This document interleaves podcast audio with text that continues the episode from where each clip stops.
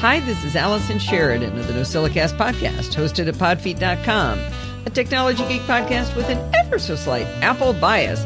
Today is Sunday, September fifteenth, twenty nineteen, and this is show number seven forty-nine. Well, I have lots of amazing adventures to tell you about this week. I hope you stay to the end because there's some big stuff at the end.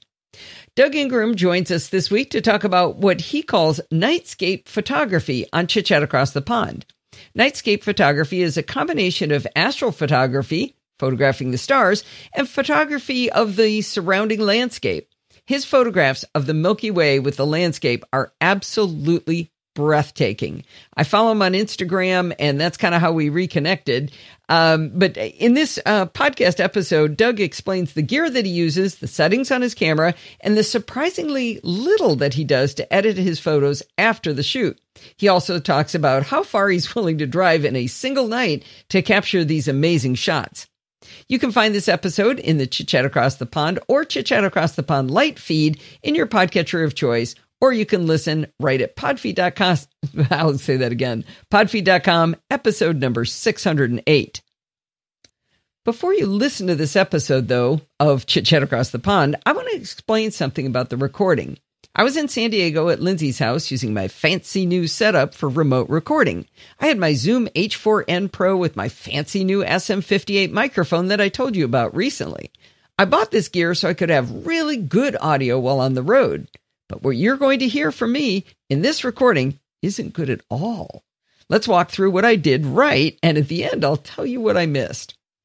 You see, the Zoom can be used as a mobile recorder using an S D card to store the recording, but this only works if the other person is actually in the room with you. So it's great for like going to C E S and doing a m- mobile recording.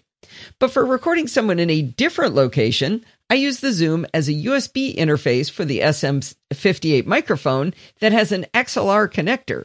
I plug the S M fifty-eight into the Zoom on X L R connector one of two.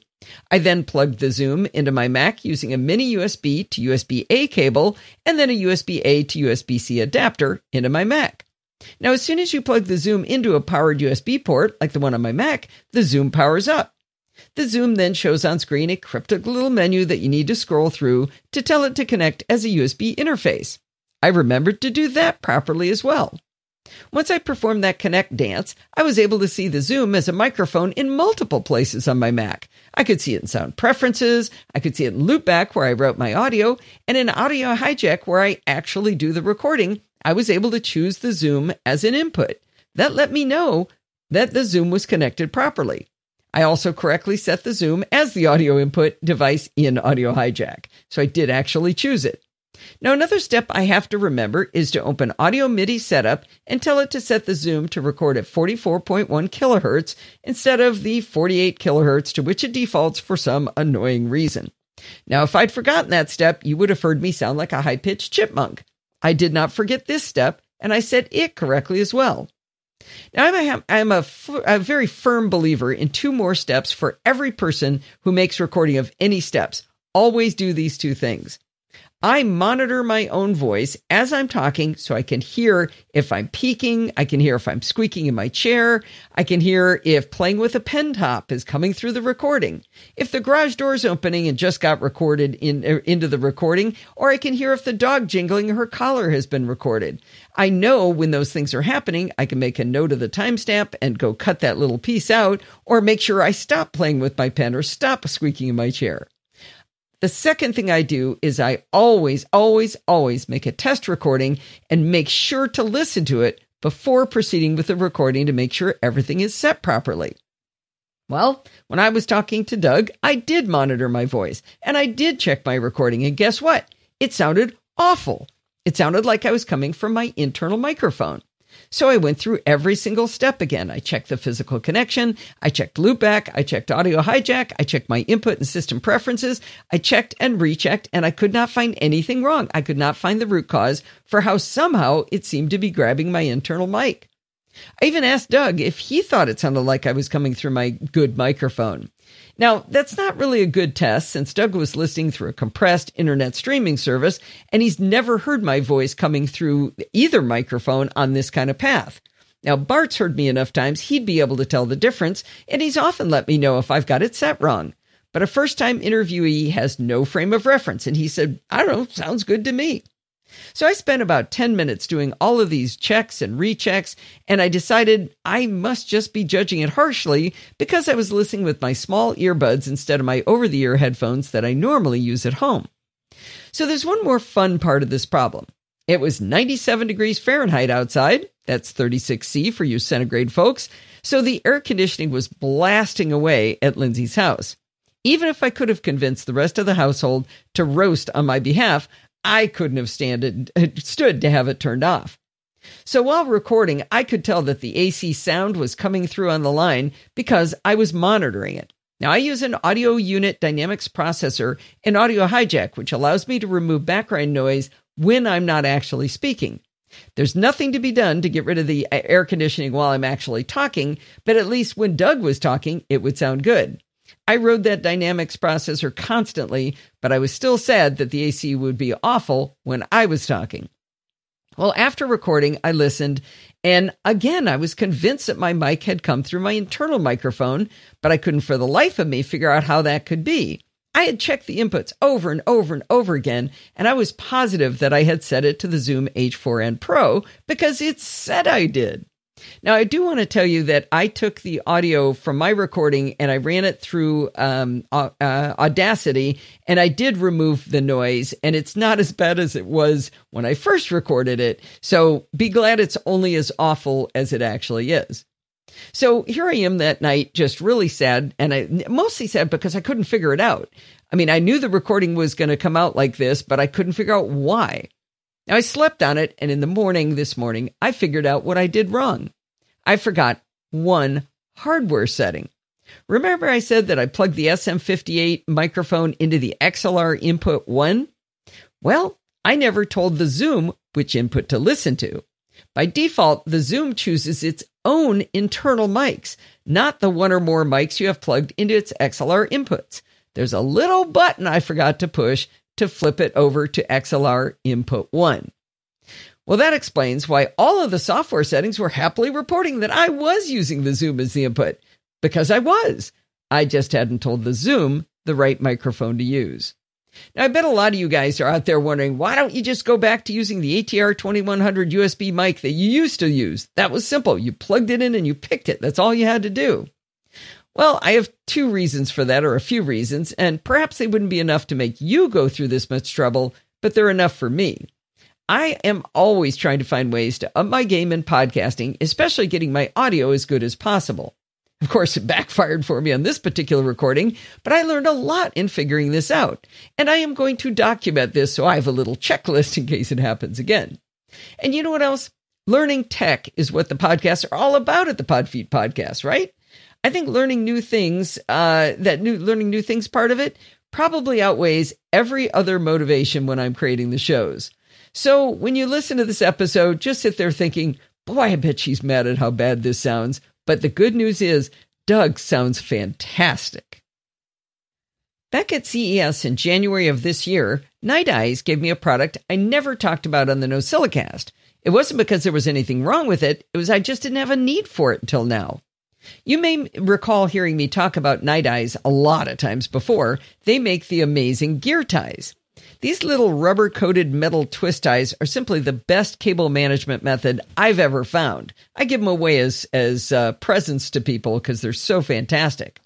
I also told you that I wear the Nite Ize taglets to light myself up when I walk Tesla at night.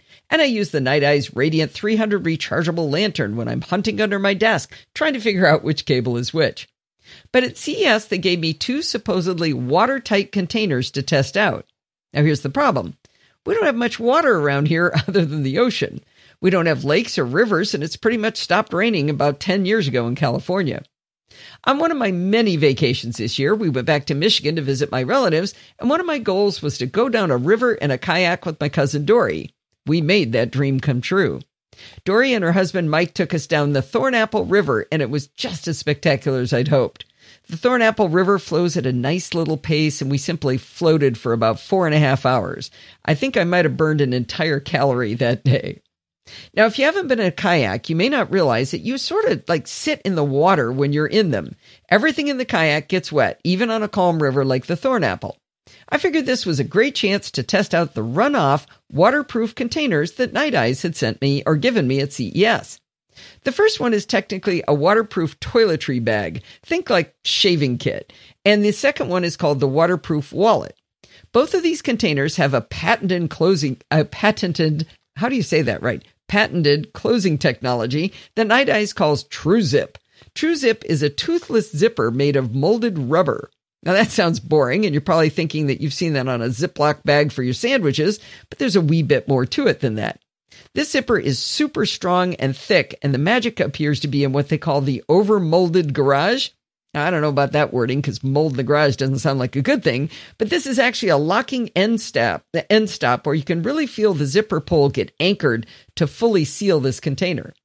For this adventure, I figured I'd, I'd pack everything I cared about in the toiletry bag because it could hold my phone and my wallet.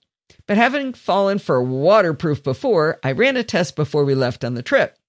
I opened the bag and I put a tissue inside, figuring a tissue would tell me very quickly whether it got wet.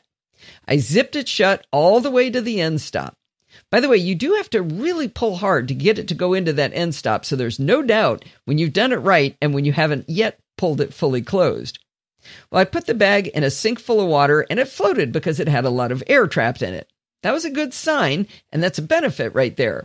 I shoved it underwater, I wrenched it around, I made sure the zipper was bent at all kinds of angles and fully submerged. When I pulled it out and opened the zipper, the tissue was dry as a bone. On the kayak, the runoff waterproof bag worked like a champ. With strong built-in attachment points, I was able to use a carabiner to hook the bag to the kayak, and while it flopped around with me paddling and got drenched, everything in the bag was completely dry when we got back. Now, while my tests were clearly scientific, Nite Ize also says that their runoff cases are waterproof to I P sixty-seven standards, which is one meter deep for half an hour. They also explain that waterproof also means dust and sandproof, so I guess I should be able to take it to the beach down at the ocean here. Now, the runoff toiletry bag is not cheap. It's forty dollars, and it's pretty big for the job, and the wallet is actually really small at twenty-five dollars. I think the sweet spot might be the runoff waterproof pocket for thirty dollars, which is thirty. Uh, I'm sorry, is six and a half by five point two inches. Now that price might sound high, but if you think about the valuables you can protect from the elements, knowing they're they would be secure in a runoff waterproof case from Nite Ize could just be worth it. Dumb, dumb, dumb, dumb questions. Dumb questions. Dumb questions. How do I? What is? How come I always have to? It's time for Dumb Question Corner. Well, Gordon sent in a terrific dumb question for us, and he sent it in a really long time ago, and I apologize for taking so long to answer him, but I wanted to do a good job of it, and I am finally ready to answer his question. Let's hear Gordon ask his great dumb question. Hi, Allison. I have a question. You might say, I have a dumb question. I wanted to know if password securing your documents, well, is secure. In my case, I have a spreadsheet that I create in Numbers that contains sensitive financial information. I use the feature built into Numbers to set a password. By the way, if you're looking for this, it's located under the File menu. I have this file stored in iCloud and want to know how safe this document is in case someday a nefarious party somehow gains access to my documents stored in the cloud.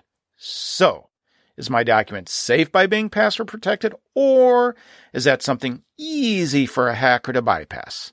I await your expert opinion. Thanks, Allison. Well, thank you for the great question, Gordon. This is a perfect example of a dumb question because I had a clue of how to start figuring it out, but it took me down some fun rabbit holes to get you what I think is a complete answer. I'd like to break the problem down into a few separate areas. Since you're a No Silicast way, and most likely have heard Bart saying, stay pat so you stay secure, a few hundred times, I'm sure you've learned that you need to have a good password. A good password would include upper and lowercase letters, numbers, and a few special characters thrown in for good measure. It should be long, say at least sixteen characters long. Personally, I always go to the awesome tool that Bart built for us over at x k pass w d dot net to generate my passwords. Using his tool, you can get long passwords, you get them complex, and they're memorable and easy to type. Then, of course, I immediately put that awesome password into my password manager. By the way, if you get value out of using X K Pass W D, Bart has a big yellow donate button on that page. You could go ahead and press it. All right, now that we have a strong password, which is basically the beginning step, right? You got to start there. We have to look at how the file is encrypted to know if it's secure. Security experts agree that if you don't know how something is encrypted, you don't really know how secure your data actually is. For example, my favorite mes- messaging tool, Telegram, uses a proprietary encryption algorithm called M T Proto. This was developed based on two fifty-six bit A E S encryption with Diffie-Hellman key exchange. That's all good stuff, but their server-side code is closed source. Since security experts can actually see how it's being done, they can't really give it a seal of approval. Another secure messaging service called Signal uses A E S two fifty-six bit encryption with Diffie-Hellman as well, but they publish both the client and server code under an open-source license. Signal is considered the gold standard of secure messaging as a result. So now in our example, we would like to know how Apple encrypts our files if we use their handy-dandy password protection field inside our iWork documents. In the Apple support article on the topic, they don't say what encryption they use, but they do say, quote, "There's no way to recover your password if you forget it. Be sure to choose a password you won't forget or write it down in a safe place," unquote. Now, that suggests that they don't have the keys to unlock it, which is a good thing, but it still is not as much detail as we want. I did some hunting on our collective behalf, and I found one interesting little tidbit about encryption in iWork. Back in twenty seventeen, a vulnerability was discovered by Philip Eckel of ThoughtWorks in the way iWork was exporting password-protected P D Fs. That's explained in detail in C V E twenty seventeen twenty-three ninety-one, but explained simply in a security report over at apple dot com. They said, quote, "iWork used weak forty bit R C four encryption for password-protected P D F exports. This issue was addressed by changing iWork export to use A E S one twenty-eight, unquote. I pointed this article because in all of my searching, I was unable to find any reference on any official Apple page that explained what encryption algorithm they were using to password protect iWork documents. However, I can't imagine that they would have fixed this vulnerability in P D F export of iWork documents and not thought, hey, should we check what encryption we're using when people password protect their files? I think it's a good bet that they use at least A E S one twenty-eight bit. Now, I did find a twenty twelve article from C net about a brute force attack on iWork pre- password-protected files, and in this article from seven years ago, it does say that Apple uses one twenty-eight bit A E S encryption, but since it's not an official Apple document, I didn't want to rely on it. Now, anyway, we're talking about one twenty-eight bit encryption is what they use on the, they had changed iWork P D F export to, and that got me to thinking, well, if they're only using A E S one twenty-eight when all the cool kids are using A E S two fifty-six, is one twenty-eight bit good enough? I found an awesome blog post by AgileBits, makers of one Password, back from uh, May of twenty thirteen, written by Jeffrey Goldberg, and in that he addresses this topic of A E S one twenty-eight versus two fifty-six. The title of the article is, "Guess Why We're Moving to two fifty-six bit A E S Keys." I'd like to read a couple of quotes from the article. He said, "one Password is moving to A E S two fifty-six bit A E S keys instead of one twenty-eight bit keys. Why do you think we're making this move? If your answer is because A E S two fifty-six is stronger than A E S one twenty-eight, you would be wrong. There is a technical sense in which A E S two fifty-six is enormously stronger than A E S one twenty-eight, but in every sense that actually matters for security, there is no difference." While most articles about encryption would make your head spin with or without propeller beaning, Jeffrey's article is very human readable. It's really fun. He explains what A E S, Advanced Encryption Standard, is and how the keys work, all in plain English. He explains how two fifty-six bit encryption is mathematically more secure. But then he switches gears under a section entitled, quote, "Searching for keys is harder than digging up bones," unquote. He uses the analogy of his dog Molly hiding bones from his dog Patty and how Patty's method for searching for the bones would be equivalent to a brute force attack.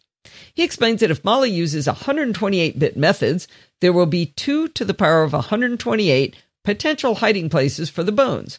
Patty knows all of the hiding places, so on average she will have to search half of them before finding the bone. Now, it turns out that half of two to the one hundred twenty-eighth is not two to the sixty-fourth. It's two to the one hundred twenty-seventh. So half of two to the one hundred twenty-eighth is two to the one hundred twenty-seventh. And that's a lot of hiding places. Now, going to two one hundred fifty-six bit methods, of course, Patty would have to search on average two to the two hundred fifty-fifth hiding places, with it, which is a whole stinking lot harder. But if you think about it, two to the one hundred twenty-seventh is already an insurmountable number of places to search, and not just for a dog. Jeffrey does the math on how long it would take to brute force two to the one hundred twenty-seventh hiding places. With today's supercomputers, he says it's ten quadrillion years. Now, if that's a number that's a wee bit difficult to get your brain around, Jeffrey even puts that in perspective for us. He explains that the universe is about fifteen billion years old, so checking two to the one hundred twenty-seventh hiding places would take more than six hundred thousand times the age of the universe with a supercomputer. Now, I think this says categorically that even if Apple is only using A E S one twenty-eight, and they're probably using A E S two fifty-six by now, that's still going to be secure enough even for your very super secret financial documents. The fact that Apple says they can't help you unlock the documents if you lose your password is also encouraging. Now, I would be remiss if I didn't mention that you can take control of this and leave no questions left unanswered about the security of your documents. I'm sure you've all heard of the disk, uh, the tool Disk Utility, which lives inside applications utilities. One of its hidden treasures is the ability to create disk images. And more specifically, you can create encrypted disk images. If you create your own disk image, you can encrypt it with the level you want and then store the image in iCloud or any other service. Open Disk Utility and in the File menu, choose New Image, Blank Image. In the bottom right of the window that pops up, you can name the disk image, set its size, and how it's formatted, but most importantly, you can choose between no encryption, A E S one twenty-eight, or two fifty-six bit encryption. Now, before reading the AgileBits blog post by Jeffrey, I would definitely have chosen two fifty-six, but after what I learned about Molly and Patty searching for bones, I wouldn't be worried about choosing one hundred twenty-eight bit encryption. Once you've named and created your encrypted disk image, you can put it anywhere you want, including into cloud storage. Now, when you want to open up your super secret document, you simply double-click on that disk image, enter the passwords, and the disk will mount on your desktop. Work away with all of your documents, save, and then eject the mounted disk to keep your data safe from local prying eyes as well as online hackers. With Disk Utility's encrypted disk images, you can have all of your documents secured with a single password, and you know for sure that it's encrypted, and you know how it's encrypted. So the bottom line is, I guess I could have done the research and answered Gordon's question of how safe his document was by saying, pretty dang safe. But you know what? What kind of fun would that have been? At the end of every Chit Chat Across the Pond, I ask the audience whether they've noticed that the shows don't have any ads in them. But I haven't pointed that out to you lately. You know what? There's no ads because the PodFeed podcasts are supported by you, the listeners. If you find value in the content you get here, please consider one of the following options to just give back a little. You can become a patron by going to podfeed.com slash Patreon and donating a, donating a little bit each week to help the show. You can go to podfeed.com slash PayPal and give a one-time donation if you'd rather do that. If you don't have any extra cash lying around, and I understand that, consider using the Amazon affiliate links when you shop that are included whenever I talk about a product on the show. Anything you buy in that session after you click one of those links will be going towards the No Silicast and PodFeed podcast coffers. If you have some spare time and you'd like to give a review over on iTunes for the No Silicast, Chit Chat Across the Pond, Chit Chat Across the Pond Light, or Programming by Stealth, or all of them, that helps more people learn about the shows, and more No Silicastaways is always more fun. Thank you for all your help in supporting the shows. As we prepare for moving to macOS Catalina, we all need to look through our applications to make sure that no mission-critical app is thirty-two bit, since Catalina will require only sixty-four bit apps.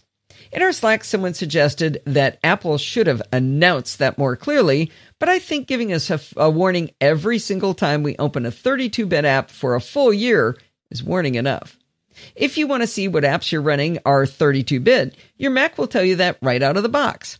The quickest way to get it is to hold down the Option key and click on the Apple logo in the upper left. Instead of About This Mac, the Option key will reveal System Information. In the left sidebar of system information, you'll see hardware, network, and then software, all with little chevrons that pop down for more information. Under software, still in that left sidebar, select applications.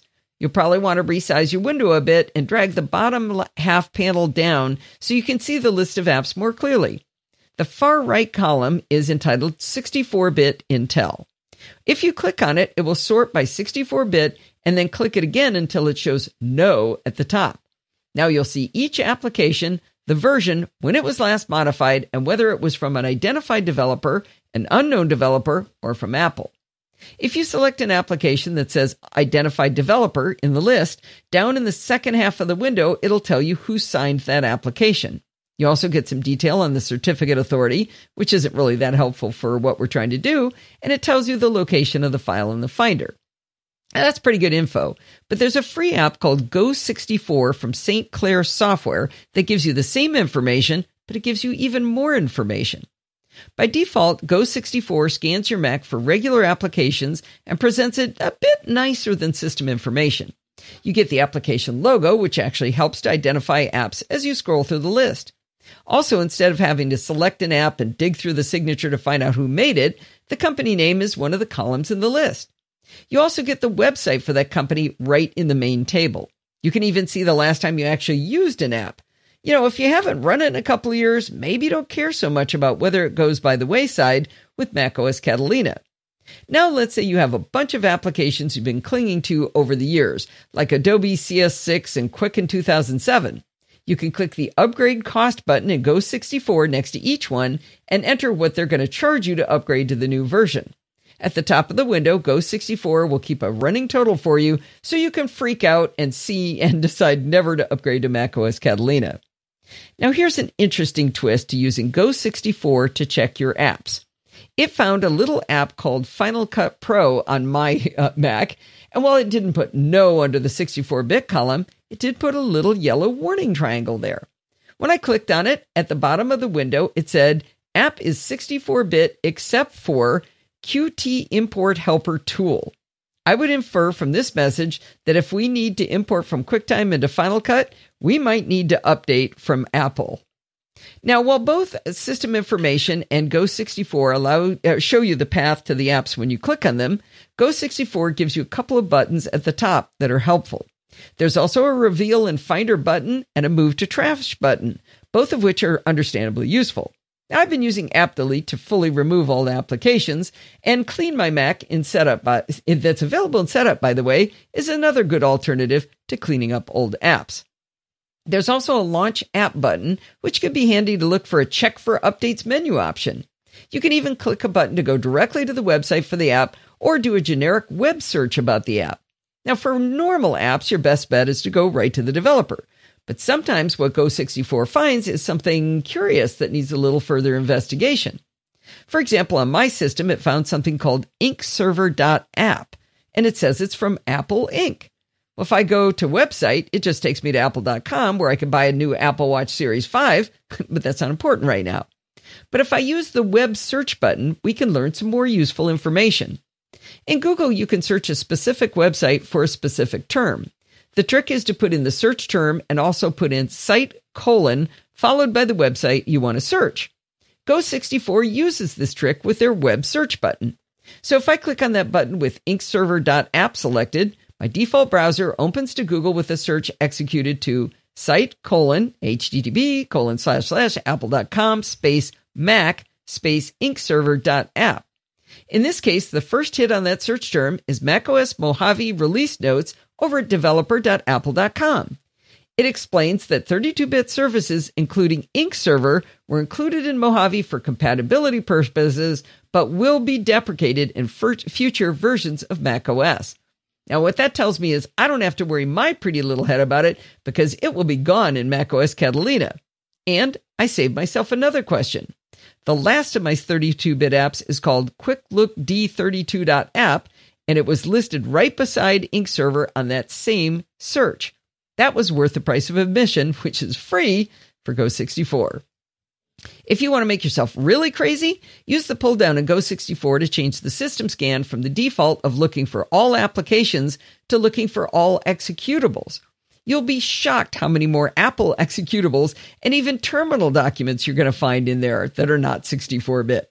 I'm not sure what to do about those, so I'm just going to put my head in the sand and run away from those. Saint Clair Software has made this app, Go sixty-four, freely available, but they do provide two options for you to show your gratitude. They'll offer you a donate button so you can throw them a few bucks, or you can take a look at their other awesome apps and consider buying one of those.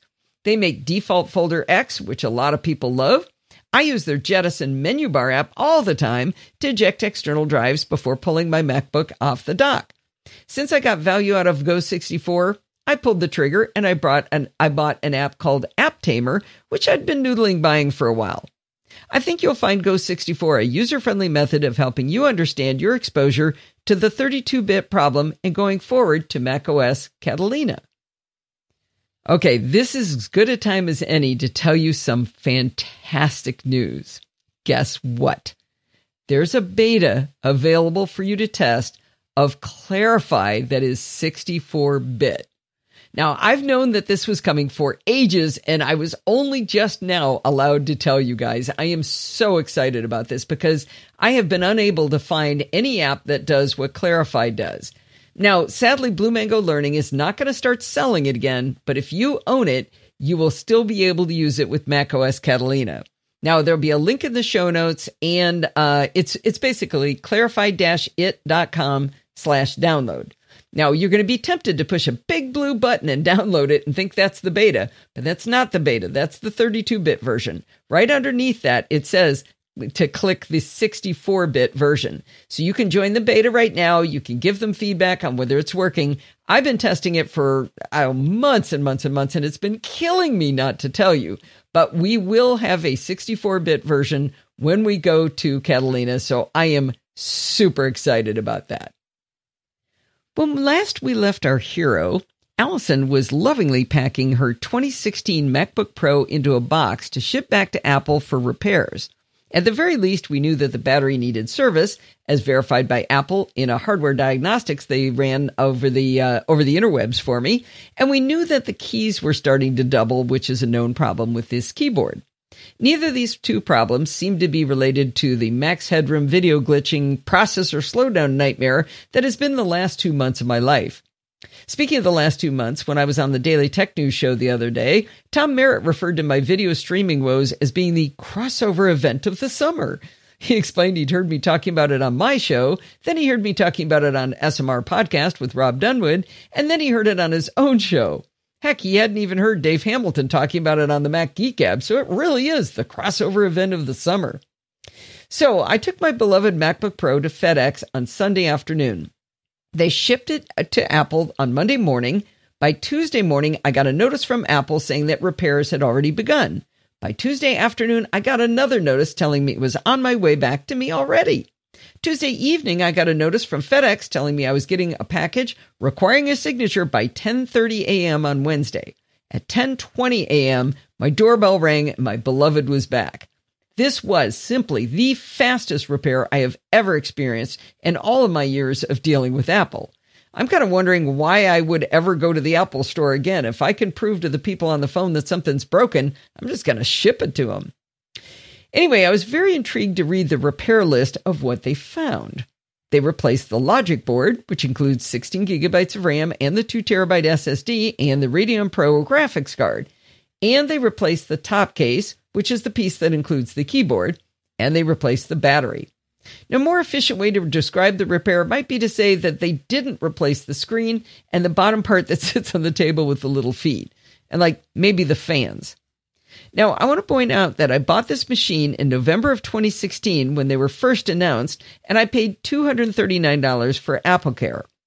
A logic board replacement from Apple is between five hundred dollars and eight hundred dollars, and I'm guessing since mine had the two terabyte S S D, that would have been on the high end of the repair cost for me. The battery replacement would have been two hundred dollars. Now, I'm not even going to count the eight hundred dollars for the top case, uh, what that would have cost to replace, because the warranty repair is available for to everyone up to four years on these devices. So if I'd had to pay for this repair my play, myself, I would have been out one thousand dollars at least. I paid two hundred thirty-nine dollars for AppleCare.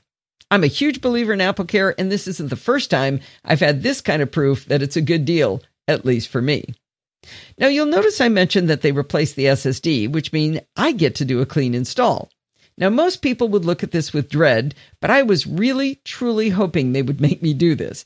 It's kind of like how painting our house last year forced me to clean out our closet. It's a good thing. I dusted off my iThoughts mind map from the last time I did a nuke and pave, and I got to work.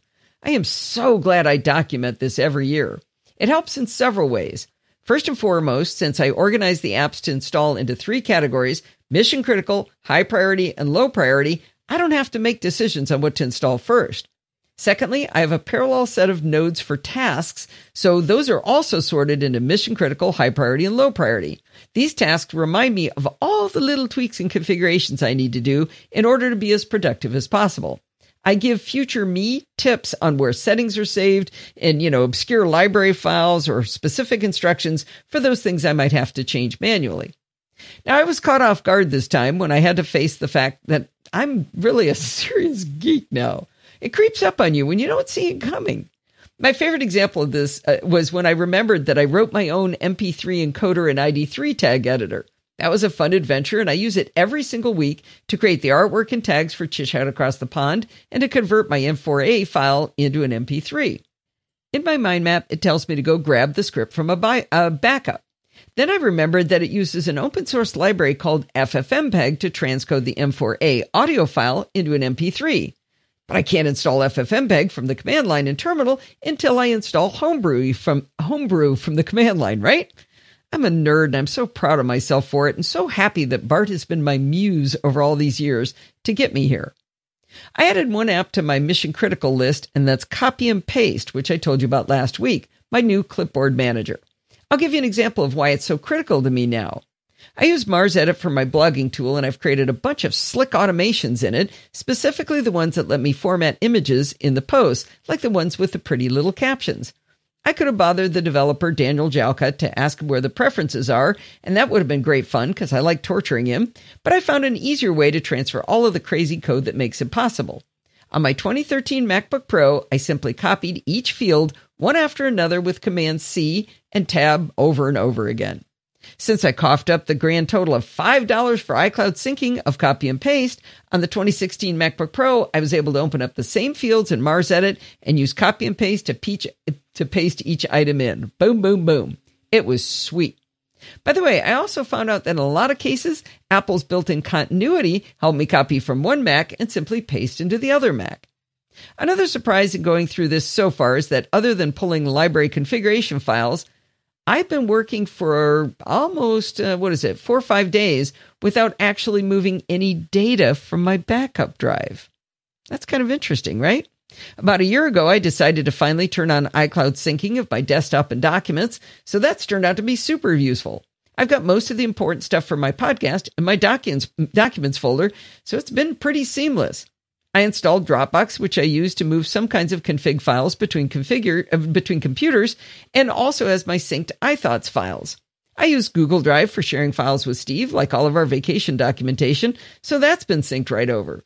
And of course, I use iCloud Photo Library for my photos, which means that, yet again, I'm now downloading seventy-seven thousand photos from iCloud. Thank goodness I have good bandwidth. Now, I'm actually wondering, what do I have on that backup drive anyway, since I've been working away without needing any data from it? Now, there's a few of you out there who are yelling at your devices right now saying, after twelve hundred words, you have still not mentioned your video streaming problems. Well, as of last week, I had determined to a sixty-seven point three percent certainty that the root cause was my five K L G display.